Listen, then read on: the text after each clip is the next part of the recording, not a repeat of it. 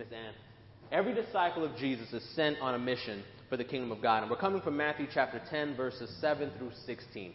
So you can turn your Bibles with me. If you have a Bible, this is one of those Sundays would be helpful for you to have.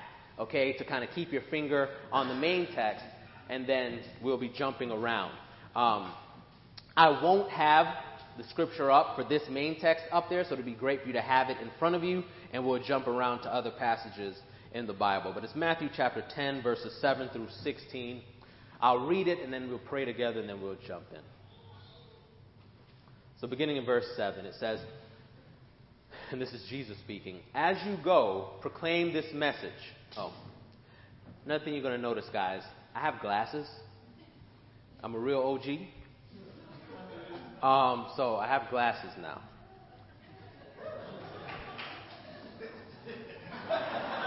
Take it easy.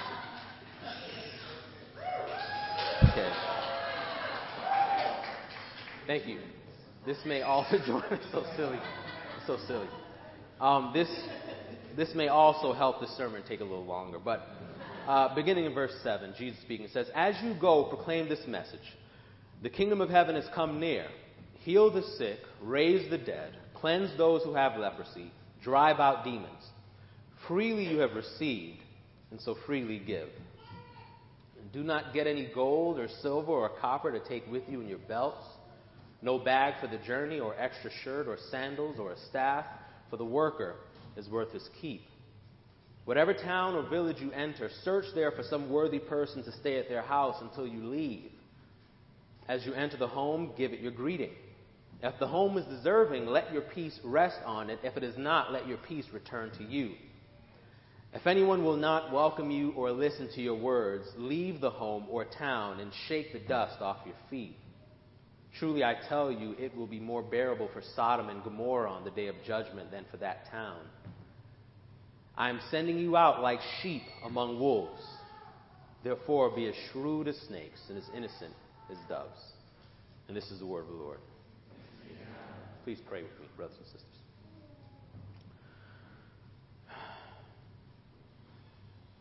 God, I come before you this morning with the sense that, um, that in a very special way, things um, from this sermon uh, need to be heard. And in your mercy, Father, I pray that you would grant me the grace that with clarity and conviction, your word would be proclaimed. And, O oh Lord, in your mercy, Holy Spirit, you would add to it your effectual power so that your word going out would accomplish in every one of our hearts and our minds exactly what you sent it forth to do. Protect us from distraction. Grant us an attention span, increased one. Help us to hear. And, oh Lord, may we be changed. May we be saved Lord, may we be energized and encouraged to go out and be on mission for this glorious kingdom that you are even now bringing into this world. Lord, we give you the honor, the glory, and the praise. We continue to lift up Pastor Drew and his family, and we pray for your protection on them as they continue to take this sabbatical. Pray for safe travels as they're traveling about. And Lord, I pray that throughout the sabbatical in your mercy, Lord, you would grant them deep rest You'd grant them deep connection with each other, deep connection with you. And Lord God, you prepare them for coming back and continue to serve in faithfulness.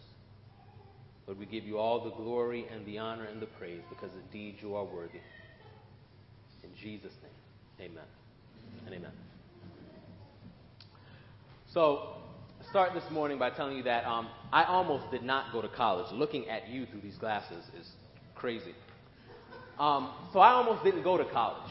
Um, wasn't the greatest student in high school. My high school was plagued by a lot of the issues that a lot of schools are plagued with now, a lot of violence and things of that nature. And I just all, honestly didn't like going a whole lot. And I wasn't sure I would go to college because I would be leaving my mom at home alone. And we hadn't been apart since my dad passed away when I was nine years old. So it had been a long time of just being me and her, and things weren't going so well financially at home. And I struggled with the feeling that I would be leaving her to struggle with the financial things on her own. And So I kind of was weighing, do I stay home and try to get a job and figure it out, or do I go off to college? Well, going to college uh, all came down to a refrigerator. Uh, it was the back to school time, and Walmart had all the refrigerators on display that kids put in their college dorm rooms, along with all the back to school stuff. And as we were walking, it was me, my mom, it was my cousin and his wife, and um, I, I said, I said, man, I always wanted one of those little refrigerators. And so my cousin said, well, are you going to go to school? And I said, well, I don't know. And he said, well, if you're going to go to school, I'll buy you the refrigerator. And that's how I made my decision to go to college that fall. This is a very, very true story. Well, on the morning um, that I was supposed to leave, I was packed up, and my mom and my brother were going to drive me up to school. I still was kind of unsettled about leaving my mom. So, right before I left, I knelt but down beside my bed and I just prayed and said, Lord, do, do you really want me to go to school? And specifically, this was a Christian school. It was Bible college. I, I sensed a call to the ministry. And I did this thing that sometimes we do. I played a game of Bible roulette. Okay? How many of you guys have played Bible roulette before? Okay? This is not the best way to hear from the Lord. But I do think that the Lord, in His kindness, will use all kinds of means to get His message to us. And so this particular Sunday, I prayed, Lord, tell me if you want me to go to college. I played the Bible roulette. I opened the Bible to a random page, put my finger on it. And the verse that my finger fell on was Matthew chapter 9, verse 37, which reads, Then he said, Jesus, Jesus said to his disciples, The harvest is plentiful, but the workers are few. And so I took that to mean that I should go to college, and I went, and those were four of the best and most transformative years of my life. And fast forward several years, and here I am before you, preaching the gospel of the Lord Jesus Christ. But all of that to say that this verse, verse 937, it is the backdrop of what we read in our, in our passage this morning, the part of the story that we read this morning. And what was happening was Jesus had been traveling through all these Jewish towns and cities in the region of Galilee, and he had been healing all manner of disease and illness, casting out demons, and teaching the people. And Matthew tells us that as Jesus was doing this, he looked out on the crowds, and it says that he had compassion on them because essentially they were being abused.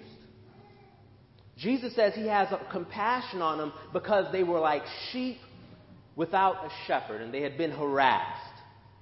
And what Jesus was alluding to was the fact that those who were supposed to be caring for them, the religious leaders and the godly folk, they were instead neglecting them, and what's more, had been treating them poorly.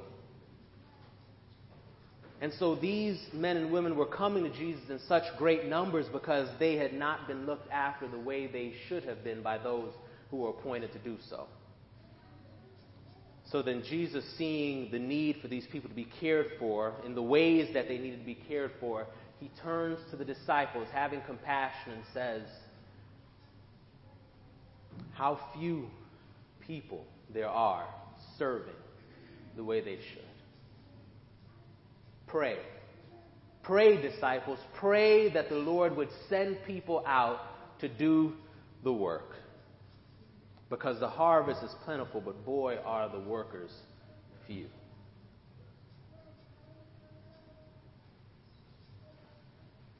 Well, our passage this morning is actually the answer to that prayer, and ironically, Jesus calls 12 of the disciples who he asked to pray to be the very answer to their prayer.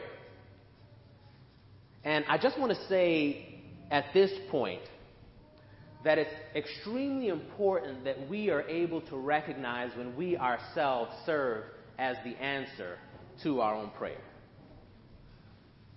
It's very important to be able to recognize when you yourself are the answer to your prayer. And I don't mean this in some humanistic way that says that God doesn't exist and we're down here doing everything that we do on our own. I mean it like James means it in James chapter 2, verses 15 through 16, where he says, Suppose a brother or a sister is without clothes and daily food and one of you says to them, Go in peace, keep warm and well and fed, but does nothing about their physical needs. What good is it?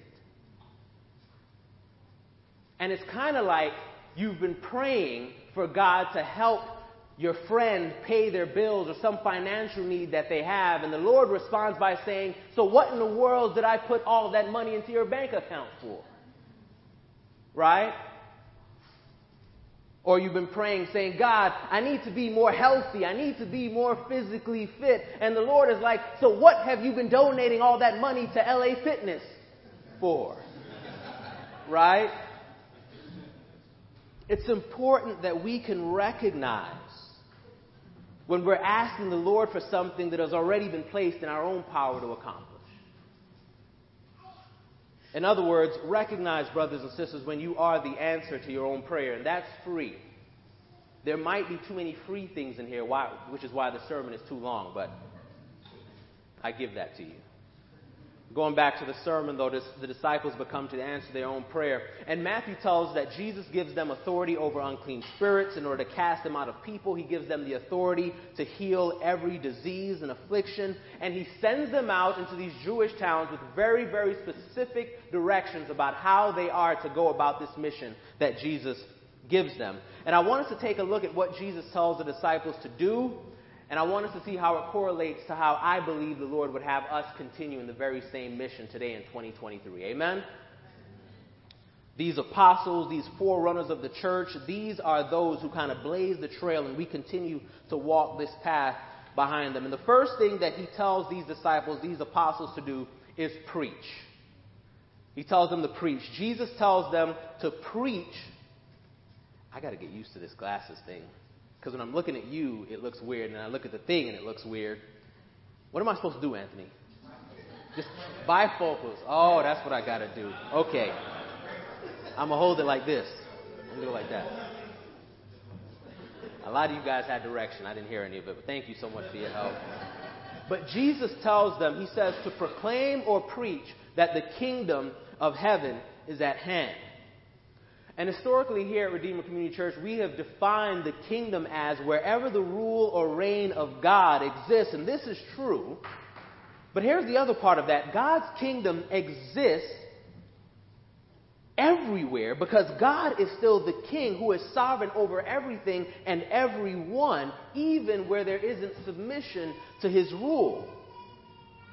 So, considering both of these aspects of the kingdom and of God's kingship, what does Jesus mean by saying that the kingdom of heaven is now at hand? Well, speaking specifically of the kingdom and of God's kingship as understood in the Old Testament, which would have been the backdrop to what Jesus was saying here, R.T. France, who, I, have said before is this, this writer and scholar who I've grown to love and respect a lot, he explains the kingdom drawing near in this way. He says, it should be up on the board. He says, but alongside this unquestioned datum or given fact of the eternal sovereignty of God, there developed a sense that all was not as God would have it in this world. And with this, the hope of a time to come when God's rule would be more fully and openly implemented and acknowledged among the people of the earth. And quoting Zechariah chapter 14 and verse 9, the Lord will become king over all the earth. On that day, the Lord will be one and his name one. In other words, brothers and sisters, the, the kingdom coming near means that God, through the person and work of the Lord Jesus Christ, is presently making the world as it should be. And for us, what this means is that the activity, that, that with us actively submitting to the rule and reign of God, will ensure our, our participation in this as it should be world. And this is the gospel. Through Jesus' life, death, and resurrection, Jesus is currently making all things as they should be in this world. And faith in Him and living faithfully for Him is the only way for us to take part in that process now and in, that, in the final product in the end. In the new heaven and the new earth, in which all things will be as they should. And so, with all that said, there are two ways that I think that we need to think about this preaching of the kingdom, this kingdom coming today.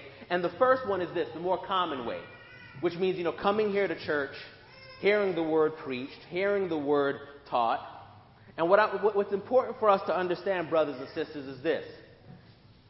The church, the local church, we are the primary means of the gospel of the Lord Jesus Christ being disseminated or distributed to the watching world. Amen? We are the primary source. Notice I didn't say the only source, but the primary source.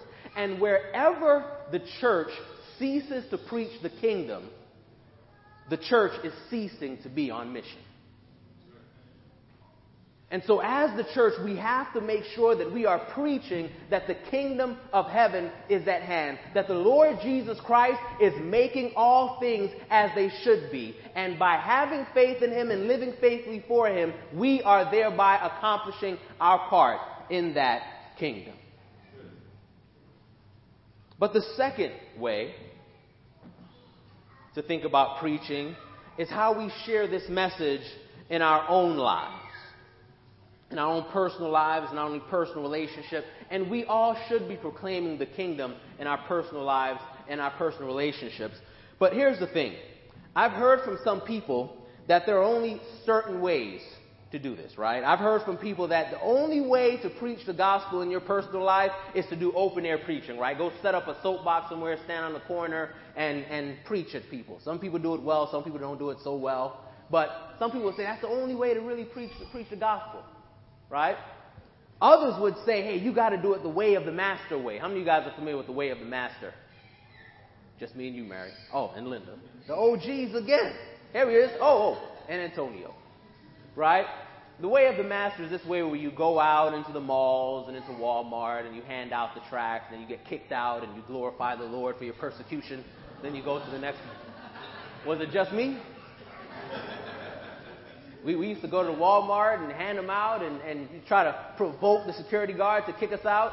And when he finally did, we'd go out and say, Yes! Count ourselves worthy to suffer for the faith. Yes, Lord. Right?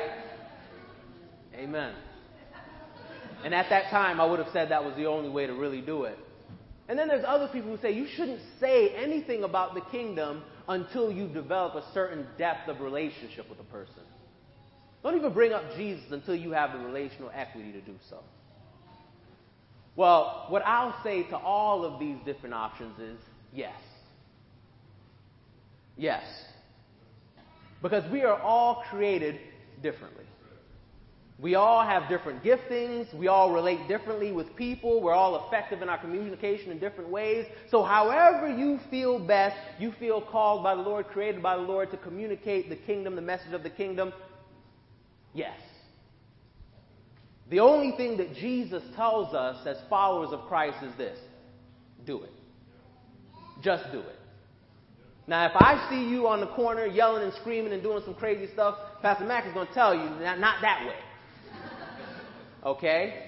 But if we can tweak some stuff and you start speaking a little bit, then yeah, that way is good too. However, you feel called to do it, just do it. And so the first thing Jesus tells them, he says to pray, I mean to preach. The second thing he tells them is this heal people. Go out and heal. Now, there's little doubt in my mind that when Jesus gives them authority to go out and heal and cast out demons and such, that he is giving them the authority to do this supernaturally.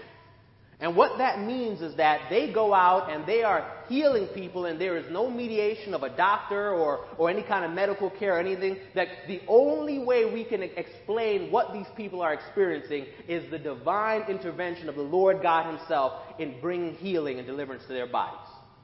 That's it. But the question I have, and the question I pose, we went through this, we went through this in, in Wednesday night Bible study. Quick, quick question. What is this discourse called in Matthew chapter 10? How many of you guys remember? Went through the five discourses. Come on now. The discourse on mission. Right, right. That's my girl. That's my girl. The discourse on mission. And the question we have is has this authority been passed down to us to the degree that we are able to just go out and invoke supernatural, you know, power to just see people healed and things like that? Well, the answer I have for that is I don't know. Okay? We see some very weird examples of things happening out in the world. I saw some stuff online where a, a woman came up to the front and said she wanted her stomach to be flat. And the man supernaturally flattened her stomach. Okay? so there's some weird things going on out there. But I do believe that God is supernaturally healing people. So, so exactly how this works in that way, I don't know. However, I do believe that we as the church have access to God Almighty through the mediation of our Lord Jesus Christ so that we can call on His authority to accomplish these things through prayer. Each and every one of us have this kind of access. And we see this in James chapter 5 verses 14 through 15 where James says, Is any among you sick? Let him call on the elders of the church to pray over them and anoint them with oil in the name of the Lord. And the prayer offered in faith will make the sick person well. The Lord will raise them up, and if they have sinned, they will be forgiven. So we can intercede for supernatural healing, but I think that this charge to heal also entails a call to care for people who are hurting and in distress and in pain through the ordinary means that are available to us. You know, we hear a lot about how terrible the church is and how terrible the church has been throughout history. But we don't hear enough about how amazing the church has been throughout history. Did you know, brothers and sisters, that the institution of hospitals and orphanages are exclusively born of the church of the Lord Jesus Christ? Before the church of the Lord Jesus Christ, there was no such institution as a hospital. There was no such institution as an orphanage. But it's because people of God, faithful followers of the Lord Jesus Christ, took this call to heal very seriously. I remember my teacher, this is another free part. I remember my teacher telling me um, he was teaching up in uh, New Jersey at a college up there, and while he was at school teaching, 9 11 happened. And he said, while 9 11 happened, his first thing, he turned on the TV, he saw it was up the street. He said, All right, he stopped class. He said, Whoever wants to come with me, I'm about to hop on the train and head right to um, uh, the World Trade Center and see how we can help. And he said, Nobody followed him. And I sat there in class, and my first inclination was, Man, you crazy. But then I thought to myself, The gospel is the call to go.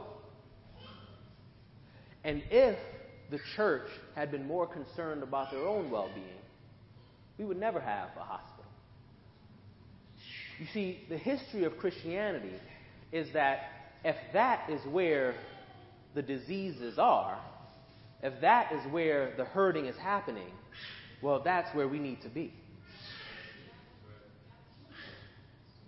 So the call is to go and heal wherever we find those who are hurting. And here's the, here's the thing that's uniquely Christian about it is even if it costs you, especially when it costs you, you go. And so we are called to heal. Well, the third thing that Jesus says to them is this He says, Trust in the Lord's provision. In other words, Jesus says, rely on hospitality, which is the Lord's provision. And this particular part of the passage is a little difficult to apply today because providing for our basic needs is actually commanded by Jesus elsewhere in Scripture. In Luke chapter 22, verses 35 through 36, Jesus, Jesus, he then asked them, speaking to the 12 disciples, this is another account of the same mission that Jesus sends, sends them out on. He says, um, Jesus speaking of the same mission. He says, When I sent you without purse, bag, or sandals, did you lack anything? Nothing, they answered. And he said to them, But now, if you have a purse, take it, and also a bag. And if you don't have a sword, sell your cloak and buy one. In other words, being sent out without any provision served for the disciples as a lesson in how to trust the provision of the Lord, which we all need to do, but somehow this is balanced by reasonably considering how to make provision for themselves. However, the lesson for us from this story remains. No matter what we're doing, no matter where we are on mission, we are called to trust the Lord to provide for the work and for the life to which He has called us. And here's the thing about trusting the Lord for, for, provision if we are endeavoring or trying to do anything for the Lord that does not require us to trust the Lord to provide beyond what we are capable, then that endeavor is too small. That endeavor falls short of a kingdom endeavor and it is likely not a God given mission. And that may seem to contradict what I said earlier about using your regular, your ordinary means to serve people. But that, I'm not talking about that. What I mean, brothers and sisters, is that if we ever get to a place where we can do church or marriage or raise children or care for people or whatever else without having to stay on our face before the Lord in prayer, then, brothers and sisters, we're trying to accomplish God's mission in our own strength. And wherever we do that, we can be sure that we are going to burn out and fail. We need the Lord's provision and we need to seek it constantly. I'm trying to move as fast as I can, brothers and sisters. The fourth thing we see here in this passage is this we stay where we are welcomed and we leave where we're not. Stay where you're welcome and leave where you're not. I feel like this is the one, this is the spicy one, right? Where the wheels are turning. What does does he mean I can leave right now? no. It's not what I'm saying. But recently I heard a sermon that was um, incredibly discouraging, to say the least. Uh, my family and I were away in um, a certain city. You know, the Bible says a certain city. That's how I'm going to say it too. We were away in a certain city, um, and we went to a certain church there. And with this being the Memorial Sunday, the, right after Memorial, right before Memorial Monday, they wanted to honor the country, which is perfectly fine, nothing wrong about that. But the entire sermon was pretty much about how America is God's country and how she's how she Amen. I hear you. And how she's you're probably not gonna like the next part, just to set you up, whoever's excited, but how America is God's country and how she's falling away from God and how we need to fight to make sure that America stays committed to God so we don't lose our status as God's favorite place. It almost felt like the preacher was saying that America is rejecting the gospel, and so it's our job as the church to keep calling America to repentance so that we don't lose our favorite place in God's heart. They began this, he began the sermon by an older gentleman who was clearly proud to serve, and I'm grateful for his service. I think he had been injured in service, but an older white haired man, he came up with his all his medals and stuff, and, and, and, you know, and I am grateful for him. But he got up there and he, he recited some preamble or some something. I'm not the best with American American history, but he recited something that was American, and then after that he prayed. He said, "Lord, let these words be etched on our hearts." Lord, he said, let this be the, the, the, the, I think some like the swearing of our hearts or something like that. And I said, oh my goodness gracious. Because when I look in the scripture, there's only one thing that God says to be etched on our, our hearts, and that's the law. That's the word of God. And to take a moment on Sunday morning to pray for anything else but the holy word of God to be etched on our heart is pretty close to idolatry. And this man said, We have to fight. We have to call America back to repentance. America's going to lose her favor. And here's the thing, brothers and sisters isn't this exactly what Jesus calls us to do? Jesus says, if you go somewhere and they reject your words, argue with them. Argue with them in their churches and in their halls of politics and in their halls of justice showing them how wrong they are, declaring their condemnation, declaring that their country is no longer in favor with God. Isn't this what Jesus says? No. Jesus, uh, Jesus actually says, beginning in verse 11, he says, whatever town or village you enter, this is interesting, man. I didn't want to add this, but he said, search there for some worthy person what does it mean to search for a worthy person? He said, Search for a worthy person and stay at their house until you leave. As you enter the home, give it your greeting. If the home is deserving, let your peace rest on it. If not, let your peace return to you. If anyone will not welcome you or listen to your words, leave that home or town and shake the dust off your feet. Truly, I tell you, it will be more bearable for Sodom and Gomorrah on the day of judgment than for that town. In other words, Jesus says if they don't accept your words, leave them alone. Let it be. Let them be. Listen, the gospel is the greatest gift to the world and to this universe. And if somebody don't want a gift, don't force it on them. Don't force it on them. God will enact justice against those who reject the truth. It's not our job to fight for the Christian identity of this country. There is no Christian country. There are only people who accept the kingdom and people who reject the kingdom. And you can find those people in every nation in every city. And friends, we are called to proclaim the kingdom to all people in every nation. We are called to trust the Lord for his provision in all things, in every nation. And wherever the kingdom is rejected, we are called to entrust those people to both God's care and God's judgment. And friends, hear me again. I am not saying to be ungrateful. Just, just, just to throw this caveat out there, I am grateful to live in the USA. I am grateful. This country is pretty messed up and pretty great. Can I say that? Amen. I am grateful.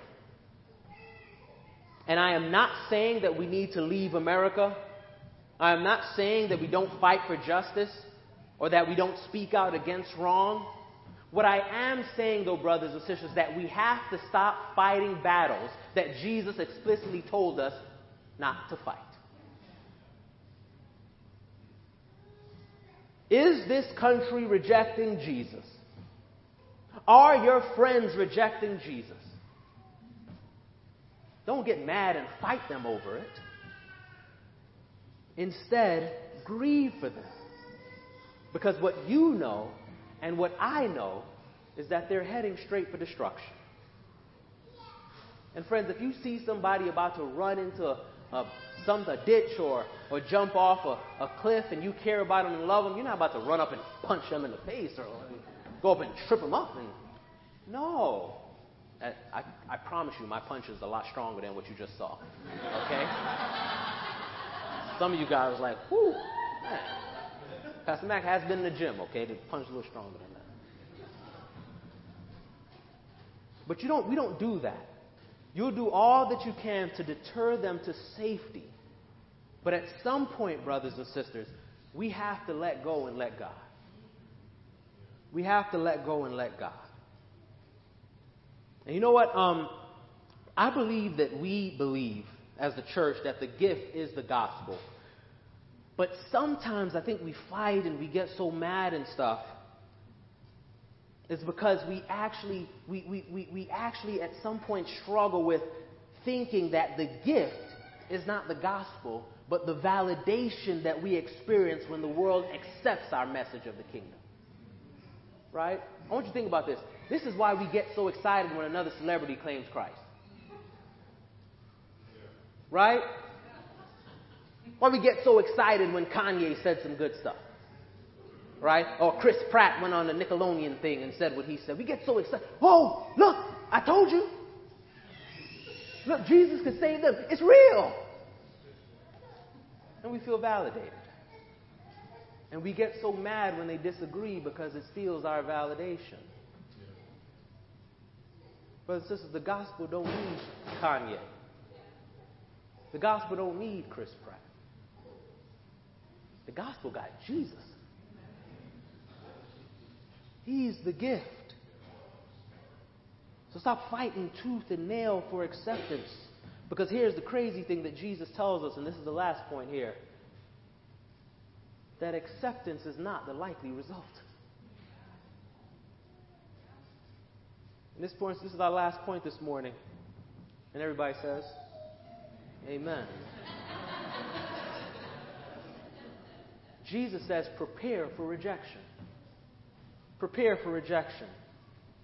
The majority of this discourse on mission, as Matthew 10 is called, is about persecution for being on mission in the kingdom. For this whole passage, this whole chapter 10, Jesus says just a little bit about what mission is and how to go about it, and the rest of chapter 10 is all about persecution and how to face it and how to deal with it. Why? Because persecution is the inevitable and yet shocking result of sharing the gospel. And just like us, I think that the disciples would have been shocked at the suffering they were about to endure for spreading the gospel unless Jesus told them about it. Jesus didn't want them to be surprised, and I don't think he wants us to be surprised either. Friends, stop being surprised when they don't like you because they found out you go to church. Stop being surprised when they find out that you're one of those Christian people they don't want nothing to do with you. We love to say today, we love to say, oh, I'm sorry.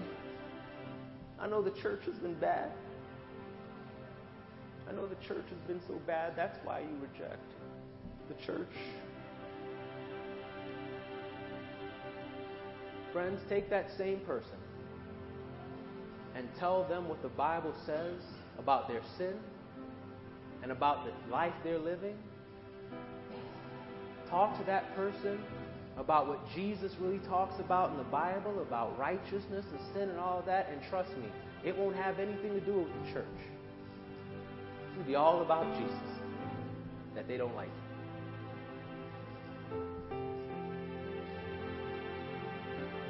Rejection is going to happen.